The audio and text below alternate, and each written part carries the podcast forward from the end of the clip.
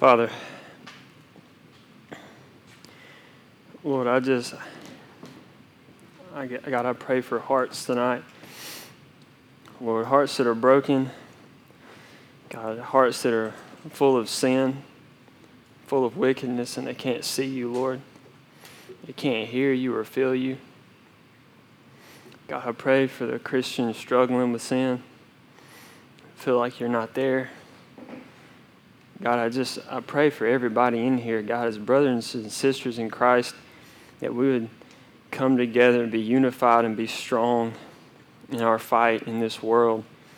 Lord, be strong in our convictions and stand firm on what you've called us to do, Father.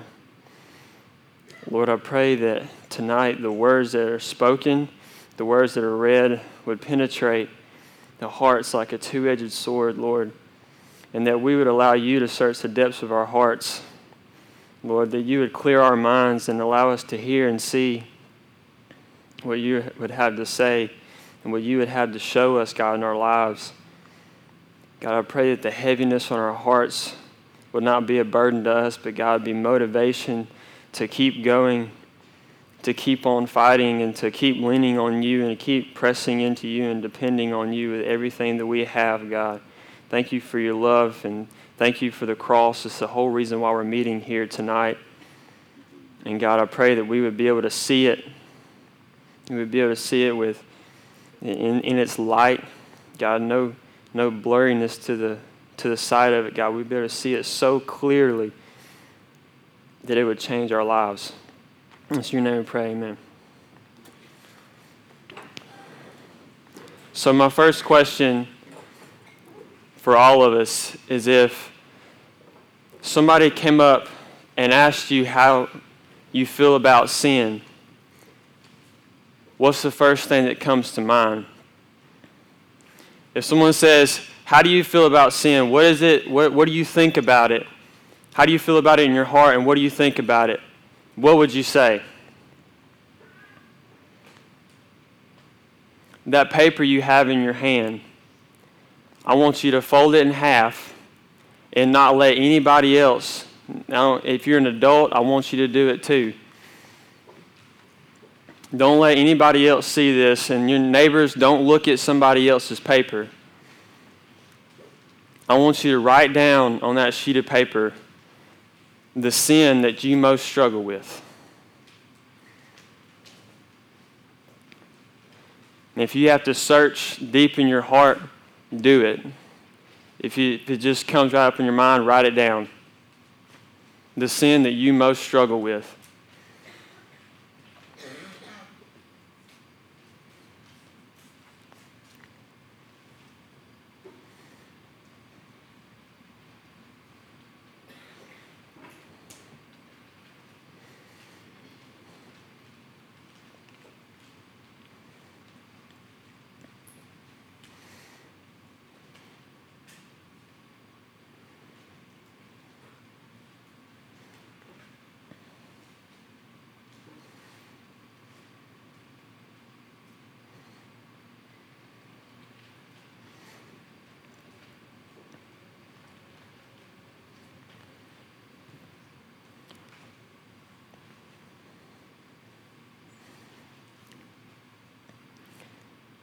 So, when we talk about sin, what if I told you, or what if I asked you, is it okay for Christians to sin?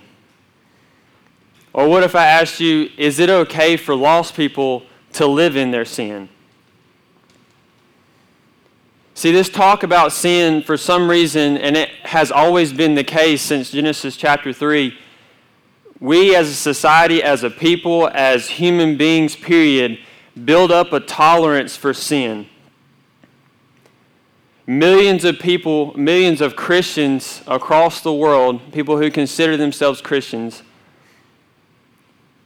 sin every single day with no thought whatsoever to how they're making God feel or they have no thought whatsoever on how this is affecting their testimony and how other people view Christianity.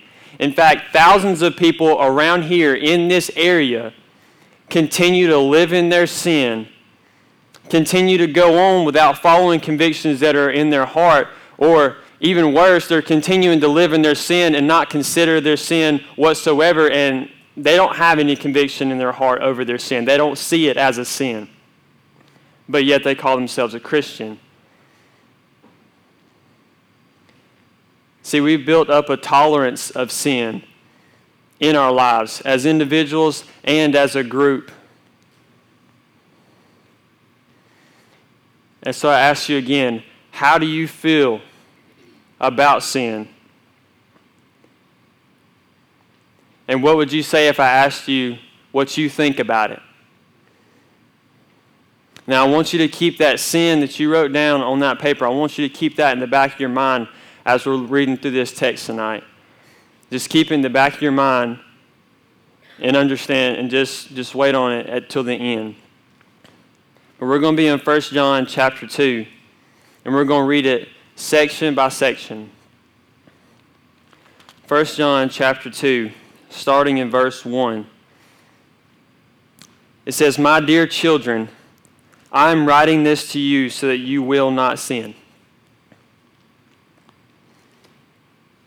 He starts off by saying the reason why he wrote this whole thing, the reason why he wrote this whole book. John says, I'm writing this to you so that you will not sin.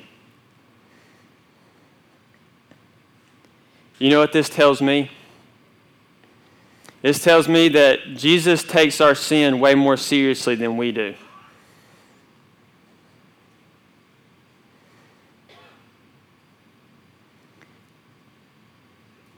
In our lives, we fight a very big battle every single day. Every single day, we fight a war against sin. And it is the biggest fight in our lives. It is the biggest influence on our lives.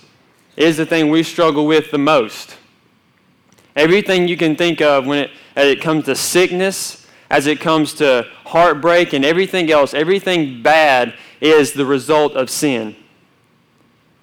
And so John writes this and says, My dear children, I'm writing this to you so that you will not sin. So, going back to the first question, do you fight that battle during your day? Is sin something you take seriously? Is sin something you want to get out of your life and instead pursue godliness? Or is sin just something else? Sin is just something you learn about in church, or sin is just a rule that you have to follow. You don't want to do this because that's a sin. Instead, I'm just going to not do that because that's what I'm supposed to do. So we go on, it's continuing in verse 1. It says, But if anyone does sin, we have an advocate who pleads our case before the Father. This is great news. In our struggle for sin, we have an advocate. A better word for this, or a more modern thing for this, a more thought, better thought, is uh, a defense attorney. In Revelation chapter 12, verse 10, it says that Satan is in front of God accusing us all day and all night he accuses us and tries to, to get us to be guilty. So God's the judge, there's no jury. And so his say is the final say so. He gets to choose whether we are guilty or found not guilty. So Jesus is our defense attorney. And if any one of us does sin, then he is the advocate. He's, he's pleading our case in front of God while Satan is accusing us. And it says, He is Jesus Christ, the one who is truly righteous. He is without sin. And He's pleading our case in front of the Father. If you've ever heard someone say, Well, if you get saved, God now looks at you as if you are Jesus. Well, I've always been so confused of what that actually means because we're taught as Christians to be able to look back at Scripture and say, does it line up with Scripture? Because if it doesn't, then it's not true. And when I read this, I finally understood, and that thought was in the back of my mind. It always is. Because I'm always thinking, you know, and Kenny tells me all the time I'm legalistic. So I'm just thinking to myself, like, okay, what if I sin? Well, God knows that I'm sinning, right? God, God sees me in my sin.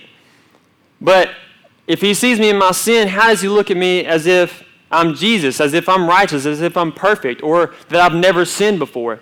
It's because Jesus goes to the Father and pleads our case for us.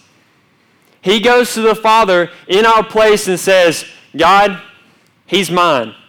I've taken care of him.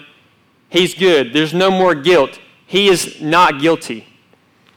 And so, God, looking at his perfect, righteous Son, says that I am not guilty, that you are not guilty.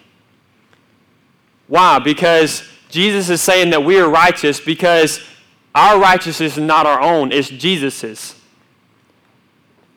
And we'll learn more about that in a second. But that is why God can look at us as if we're righteous because his righteous son pleads our case when Satan is saying, This is what he has done. He's added up a bunch of charges against us and says, He, he is guilty. I have evidence. And Jesus says, No, forget that. He's righteous. I have forgiven him.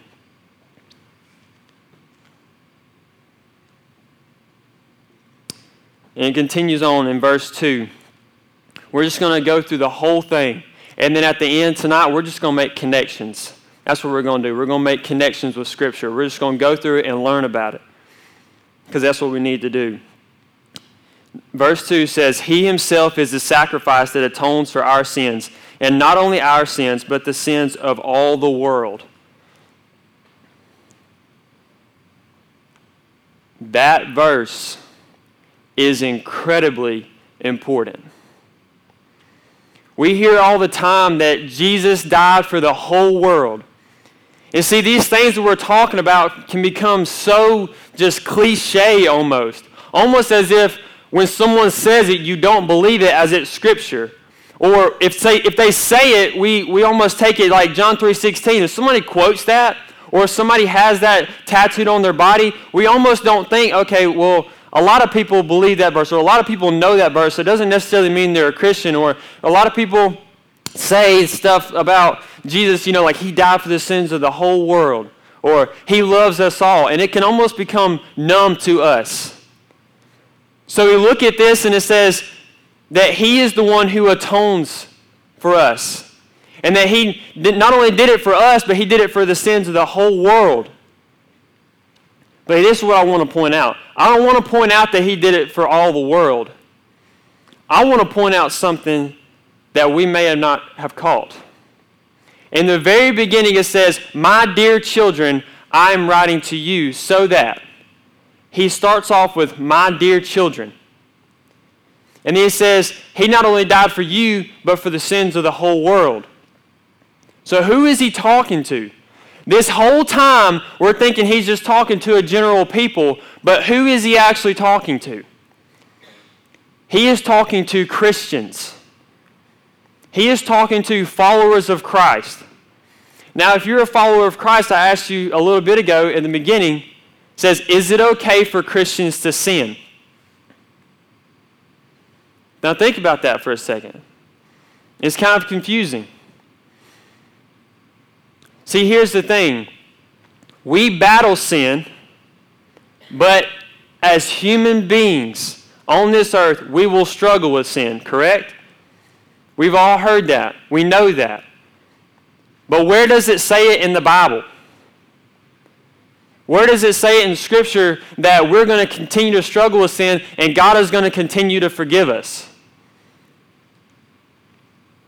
There are a lot of Christians, including myself, who struggle with specific sins that at that point in time, you, you just don't know how to give it to God. You don't know how to overcome that. You may be weak in your faith. There may be trials going on in your life to make you weaker, and, and it makes you feel like, well, I, I don't know if I can lean on God. I don't know what to do. You're confused. We're human. We are weak when those things happen.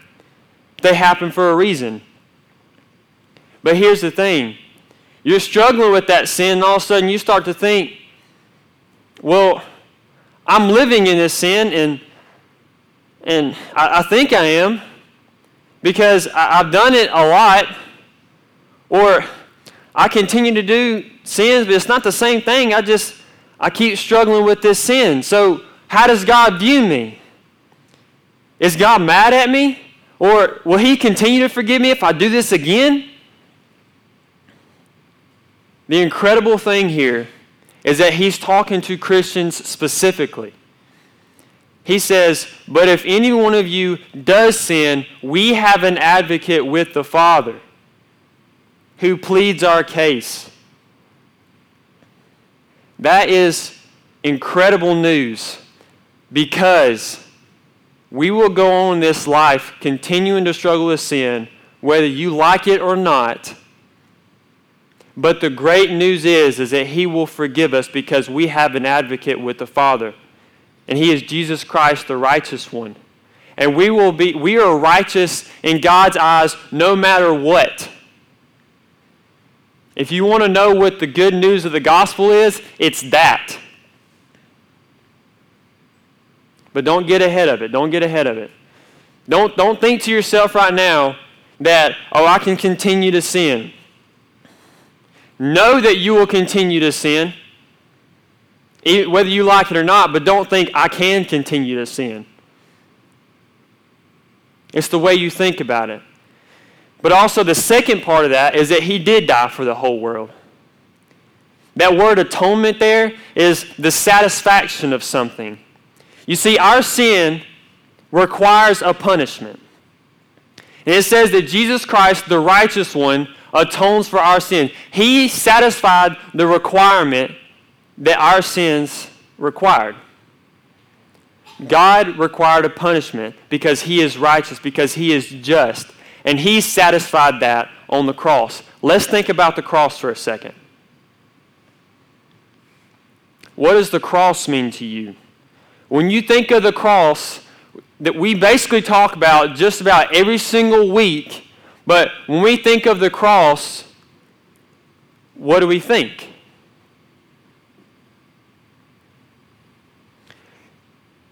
Now, don't get me wrong when I say this. But let's not think of the cross as Jesus getting beaten.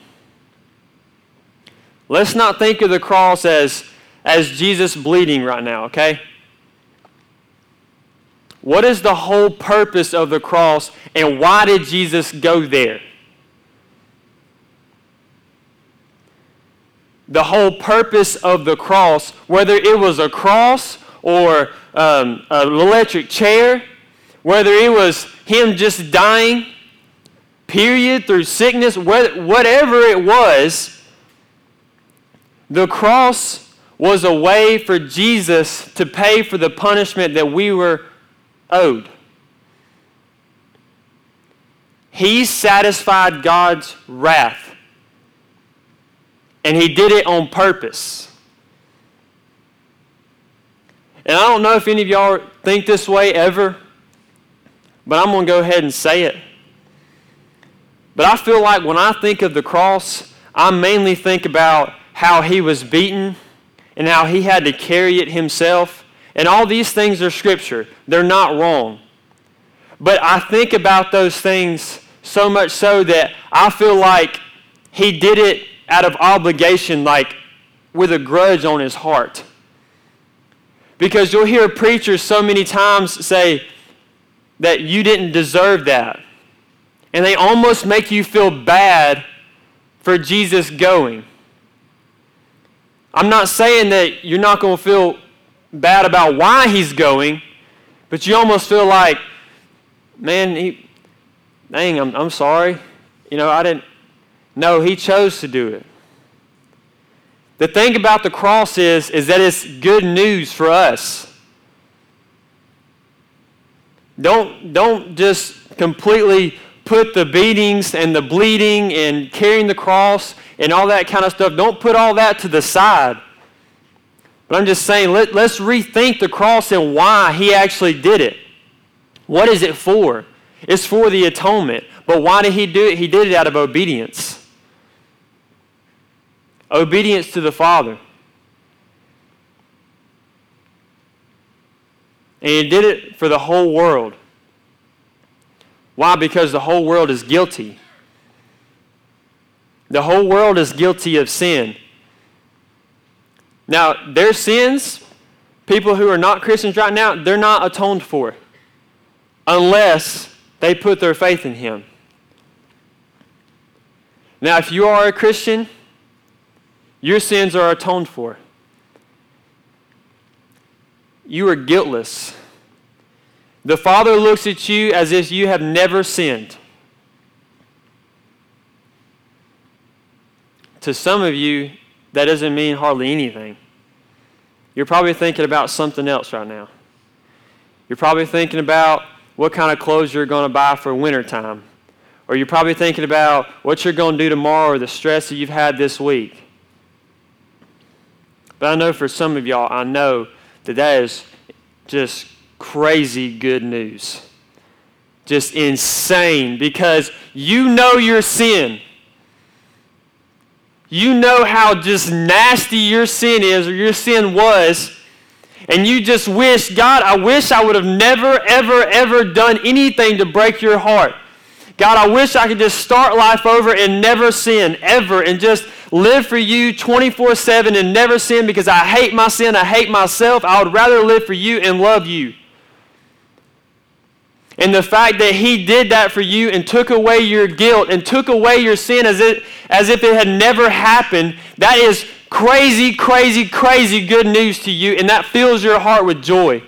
I know it. I know that's how you feel. And I know that when you see other people taking their sin so lightly, it frustrates you so bad that righteous anger just builds up in you. And you say, Do you not know how your sin looks? Do you not know what your sin means? Your sin is bad. Your sin is not something you just take lightly. You don't just continue on doing it and say, I'll take care of it later. It is urgent. It breaks God's heart.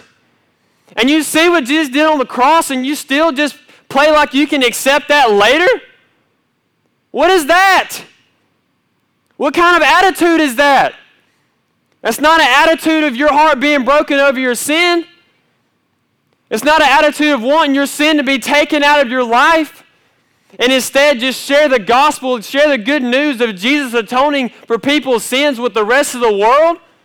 Well, no wonder why we don't tell other people because we don't care about our sin. We don't care about theirs. We don't see that it's killing them. We don't see that the place they're going to end up is a place of despair and destruction and that their life is going to be worthless. We don't care. Why do we not care? Why do you not care? It's something we should care about. It's something we should get angry at ourselves about. Just that out of, out of love for the Father, out of love, out of, out of want for, to desire Him, we should be angry over our sin. We should be angry over other people's sin. Now, a righteous anger, just one full of grace, anger that is full of grace and wanting to just get it out because we see the damage it's doing.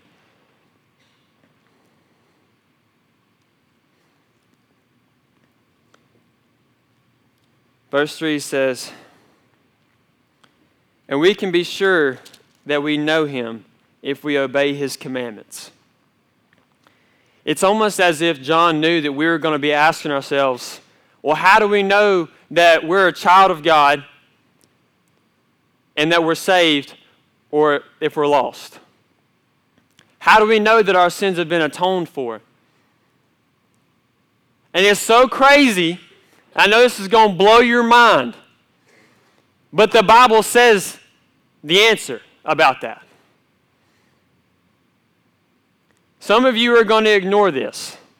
And that's, that's understandable. That's cool. That's on you. But understand this you're about to get the answer. And this answer is going to call you to make a change. This answer is going to beg for your decision right here, right now. This is urgent. This is not something, okay, if you're thinking about it and it's concerning your heart and you're trying to get to the bottom of it, that's called seeking. That's called making a, a choice to do this, to think about what we're about to talk about. But this answer doesn't say, well, I'll figure it out later. This answer doesn't just let you sit there in your chair. Okay, so if you're sitting in your chair, you're actually doing one thing. You know your answer if you're not doing something. That's how you know your answer. But we're about to figure out the answer. How do you know? says we can be sure that we know God if we obey His commandments. If someone claims, I know God, but doesn't obey God's commandments, that person is a liar and is not living in the truth.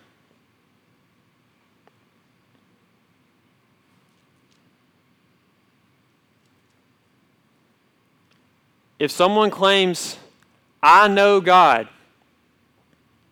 but doesn't obey God's commandments, that person is a liar.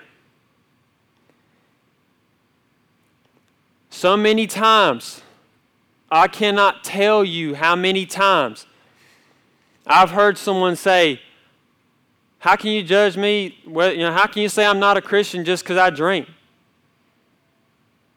How can you say I'm not a Christian just because I have sex? Just because I'm cussing, you say I'm not a Christian? You can't judge me. Come on. I mean, really. Let's think about this. Let's think about this real close, okay? You can't judge me whether I am or am not a Christian based on my actions. I want to ask why not? Oh, well, I didn't know it was a sin. Then you don't have the Holy Spirit. Oh, but where does it say in the Bible that cussing is not a sin? Or, yeah, where does it say in the Bible that cussing is a sin? I want to ask, do you talk to God? Do you, you said you know God, right? Are you lying?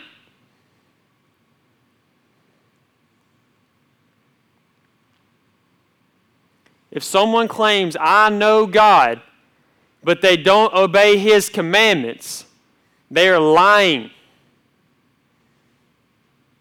And we want to say something like, and I, I, go to Kenny, okay? So we can have these conversations because, just because.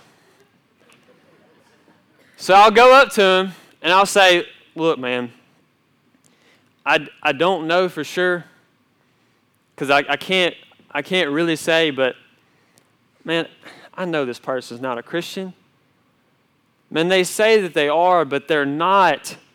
Uh, they don't have the Holy Spirit, they don't obey God's commands. And I promise you, if someone else heard that conversation, I promise you, if you put 10 people around us while we're having that conversation, 9 out of 10 of them would say, Well, how do you know what they're doing? How do you know their heart? How do you know that they don't have the Holy Spirit? Oh my goodness. I when you are with a brother of Christ and he is right next to you, I, you can tell his heart in about five seconds in a conversation. I promise you. I don't care who tells you that you can't.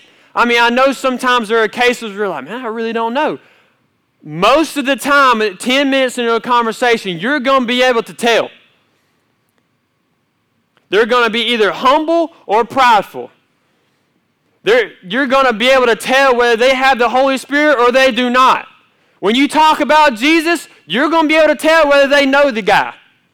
I promise you, you will. This is not something that's gray area. There's, I mean, very few cases that I know of that I'm just like, man, I really honestly just don't know. And for those people, I seek it out. I really do. Because if I don't know, if I truly don't know, I'm scared for that person. And if I truly know that they're not saved, I handle it way different. I handle them as if I'm dining with a sinner. And I try to show them the love of Christ through my life, through my words. But if they're a brother in Christ, I treat them way different too. I talk to them about my struggles, about what, hey, I need some advice about this sin I'm struggling with. I need prayer. I'm not going to go to a lost person and say, I need prayer. God won't hear their prayers. They're in sin. They can't approach God in sin. They're not yet righteous. Jesus is not pleading their case because they have not asked Jesus to plead their case. I'm not going to I'm not going to treat a lost person the same I would a saved person. And the first thing I do when I talk to a person is try to discern whether they know Jesus or not. Because I'm going to talk to them, to treat them totally different. I'm going to have love toward them either way. I'm not saying that. I'm saying the way I approach them, the way I talk to them, the mannerisms, everything like that is different. And the Holy Spirit, this is going this is going to blow your mind too. The Holy Spirit actually will give you guidance and discernment on whether a person is or, or is not. So, if you're asking, well, how do you know? That's how. That's how.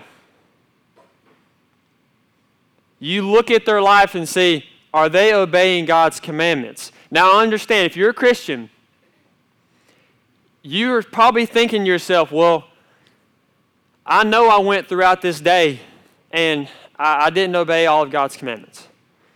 I'm a sinner. I broke God's commandment earlier. I did this. I did. You can pick out so many things, Christian. I know you can. I do it every single day. I think to myself, well, I did this. Don't think that way. Don't think that way. See, here's the thing we have to understand what God's commandments are, right? Right. It has an S on there for a reason. But tonight, we're really just going to talk about one because it's in the context where we're talking about. And in two weeks, we're actually going to be talking about the second most important one. So let's continue on reading. It says, But those who obey God's word truly show how completely they love Him. Now, I have a visual aid just to kind of give y'all an idea of what this is like. So, it's, it was summertime. Now it's fall time. It's getting kind of cold. So, you know, I can't wear the same clothes anymore. And Jesus talks in parables, so I'm going to tell y'all one. There was a guy named Keith, and he set out on his journey to be a professional beach bum. And so that's what I was just now before I took my chacos off. I got my snapback on, my city on it, and living simply. Don't pay attention to the hat here. But now, God changed my direction in life. So instead of being a beach bum, I'm moving to Quebec, Canada. And it's freezing there. It's probably snowing. And if some of y'all have Superman vision, don't look at my toes. This is not a pillow, it's a jacket. I know that just blew your mind too. Holy Spirit led me to do that.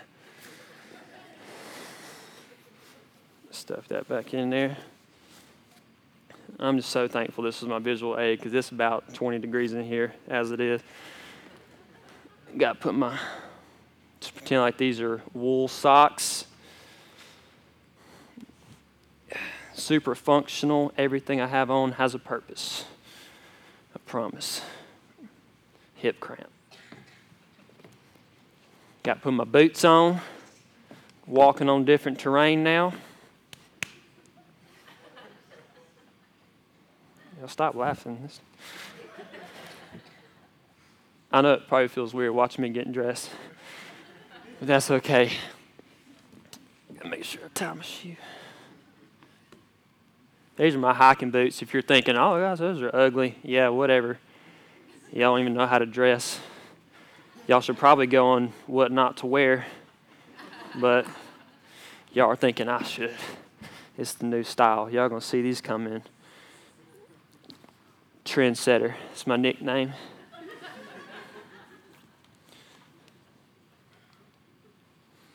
Believe it or not, I'm not sweating. yeah.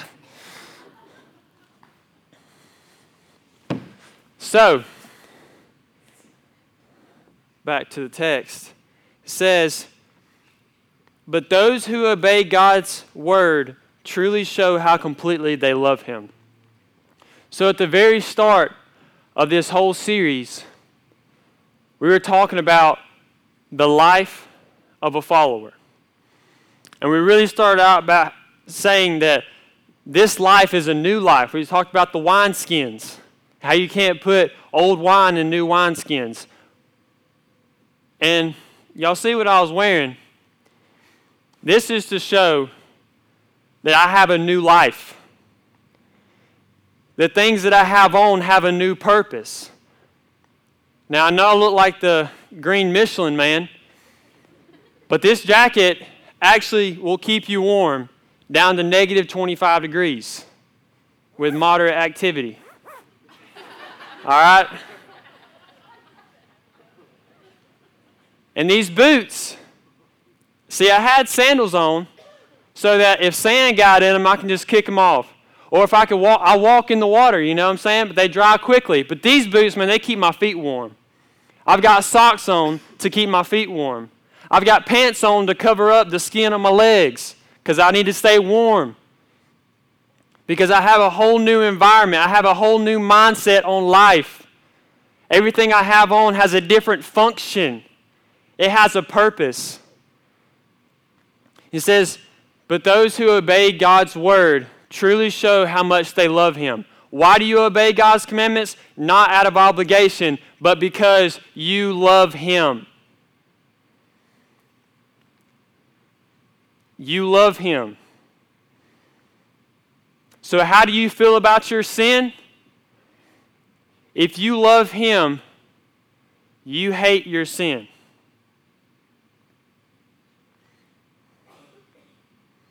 If you love God, your heart is broken over your sin. You can't stand it. It's something you know you struggle with, it's something that will continue to be in your life until the day you die. But it's something your heart cannot handle. As someone who loves God, you see a sin come to the surface in your life, you want to get rid of it so bad you can't stand it. And even if you're in that moment, you're enjoying that sin, deep down inside, you're miserable. Deep down inside, you know you've got to get out of this. You know that God is not looking on your life with favor right now. You know that He just wants you to turn from that sin and look to Jesus and just say, Please, please, please take the weight of this off of me. Please just get in my yoke and let me carry the weight of this life. Don't live in your sin, it's killing you. You, all those things will happen in your heart if you are a Christian. If you follow after Christ, those things will happen. I promise you. Because the Bible says it. If you love God, you will obey His commandments. If that's how you know, and you will hate your sin. You will obey God's commandments instead of sin's commandments or yourself because you're no longer living for self.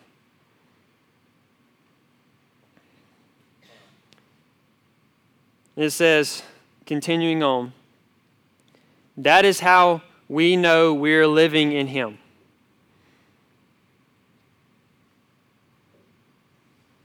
So you say you know God. You say, basically, by saying that, you're saying you're living in Him because you have the Holy Spirit and by saying that, you're saying that you are a Christian,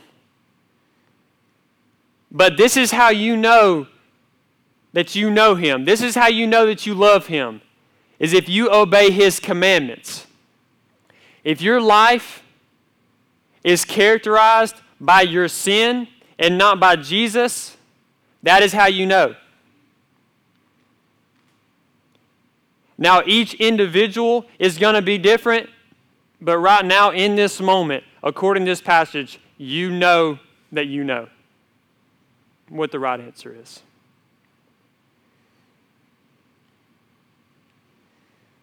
That's how you know. If you ever wonder how you know, that's how you know.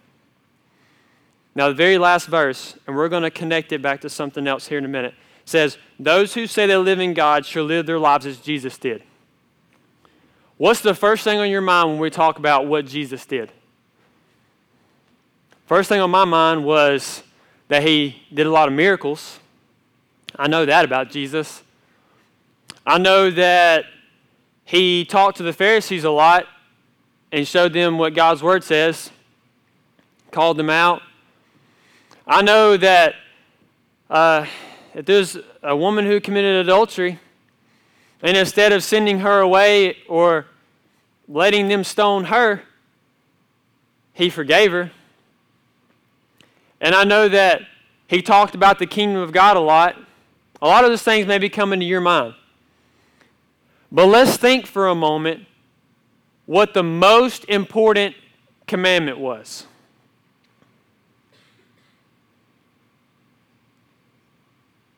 What is the most important commandment?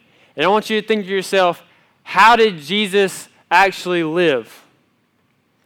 He lived in obedience to the Father. He lived in obedience to the Father. That was how Jesus lived. And the number one commandment, what is it?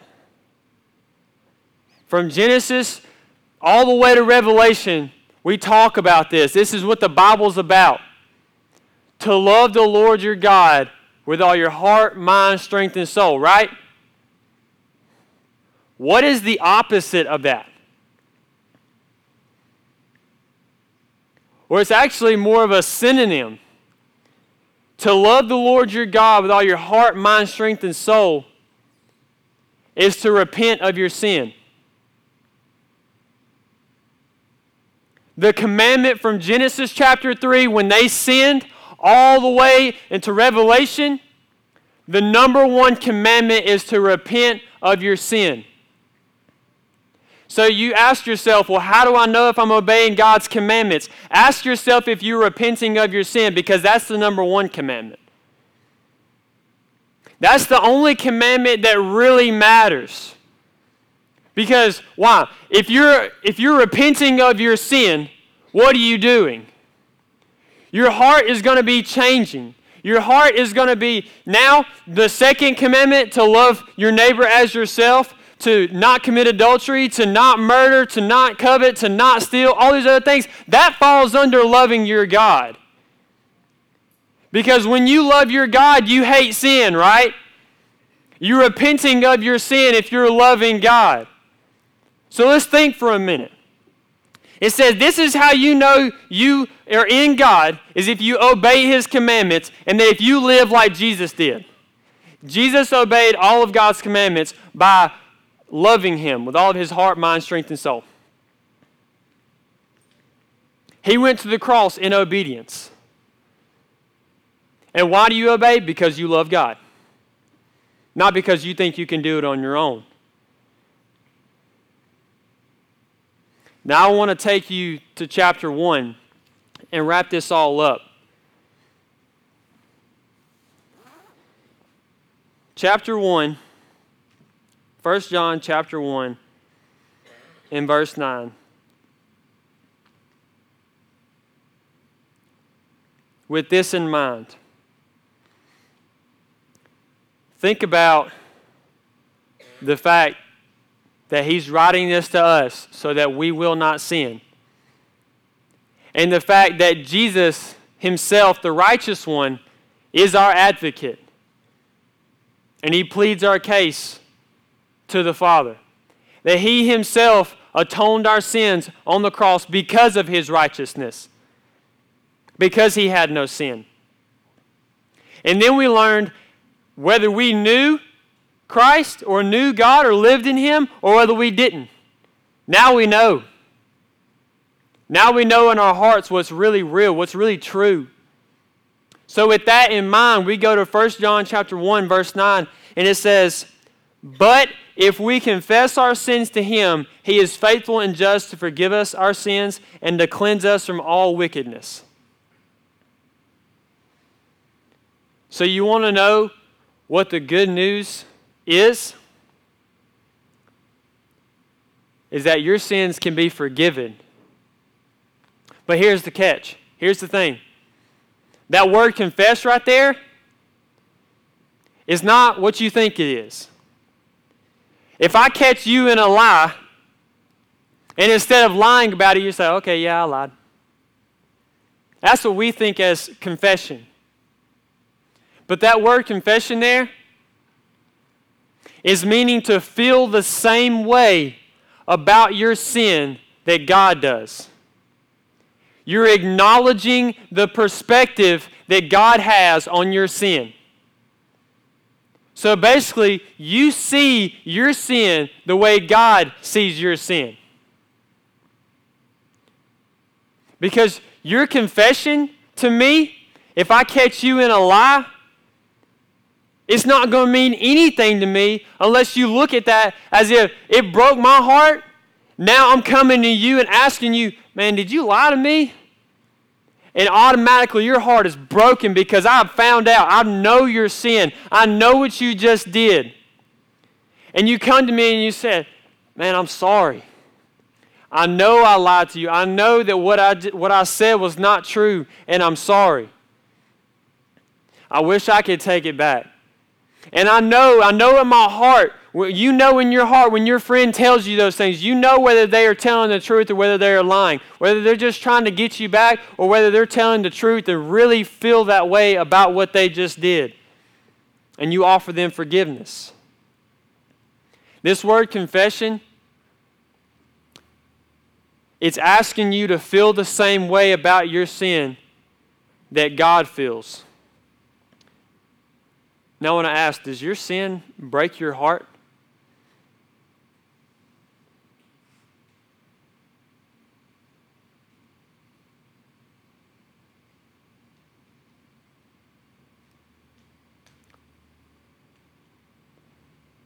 Does your sin drive you to your knees sometimes? Do you think about it? Do you think about getting it out of your life so that your walk with God would not be hindered? So that the good news of the gospel can go to more people?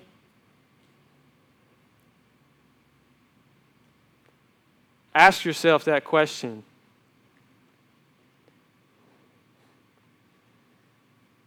The good news is, is that you can do that. You can confess to God, and He will be faithful and just to forgive you of your sin, and He will cleanse you. He'll cleanse you of all your wickedness, making you righteous in front of the Father. The bad news is, though, is that if you don't, I'm not saying you have to, but if you don't, that's how you know. That's how you know. So I do want to ask for those of you who know that you're not. If you choose the world over Jesus, and you will know, you do know in your heart whether you're choosing the world over Jesus or not. For those of you who are and are calling yourselves a Christian, please don't do that. I'm asking you as much grace as I possibly can. Please don't do that. If someone asks you, Are you a Christian? and you know you're following the world, just say, Man, I'm considered. I just, I haven't made that decision yet, whether I want to or not. And if you say that in here, I promise Oh, I promise that we will have more respect for you with that confession. It'll be it's crazy. Because we will pray for you and know that we have grace for you and know that we're not looking at you as if you're any less. I promise we're not. I promise, because if we're confessing sin to God, if we're followers of Christ, we have grace and we know what sin does to lives. It separates. Why is sin so serious? Because it separates us from God. That's the only thing that can.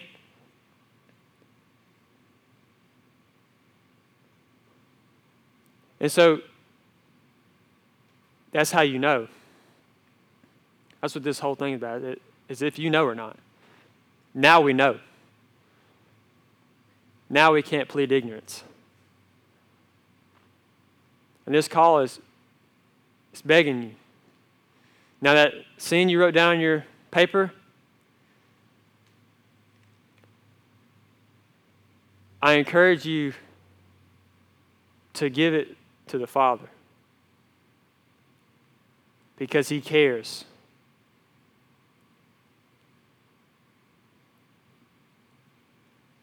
And He wants to forgive you. He wants to show you grace. And I know, I know in your heart, if you're a Christian, you want that sin to be out of your life so bad you can't stand it. I know you do.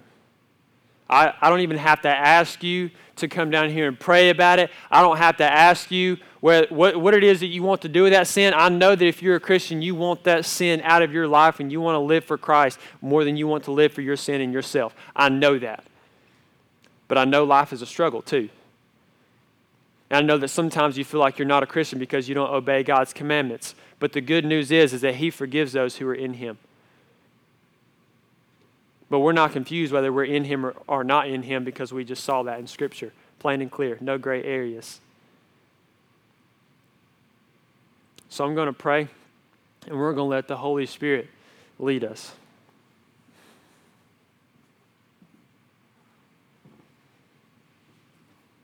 Father, tonight, I,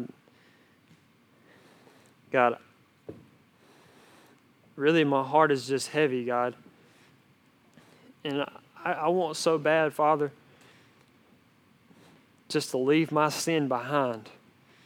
Every bit of it, God. I want so bad just to have never sinned before ever in my life. God, I want that so bad because I hate my sin and I hate living for myself.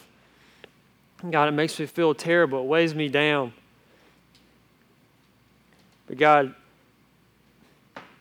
no matter how bad I want that, it will never happen. God, that is why your good news, that is why your gospel is such a joy to me. And it's such a joy to worship you because I know that I am righteous before you and that I can approach your throne with boldness because I am set free from my sin and I am forgiven and I am righteous and I am blameless and I don't have to worry about the guilt of my sin anymore. I don't have to worry about the punishment of my sin anymore. God, I am free to live for you. I am free to share your gospel, and I am free from my sin. God, that is the good news. And God, that is why we praise you. God, that is why we meet. That is why the cross is so important. And God, that is why the cross is such good news because we can be forgiven and set free. Father, I pray that that would ring true in hearts tonight. God, for the Christian, I pray that it would encourage them God, and just motivate them to live for you, God, and forget their sin. God, don't be hung up on it. I'm getting tired of just being hung up on sin, God. We got to go. We got to go further. God, we got to accept the joy that you're offering us and not be living in just, God, just this, this weighed down spirit and just thinking about our sin and dwelling on it. We can't do that, God. We're free from it. Lord, I pray, God, you just convict hearts and show them your love, God. Show them your grace and show them why your cross is so important and why it's such good news. God, it's all these things that we, we ask them in Jesus' name because we know that we ask them in Jesus' name, they will come true, God. They will be given to us. In your name we pray. Amen.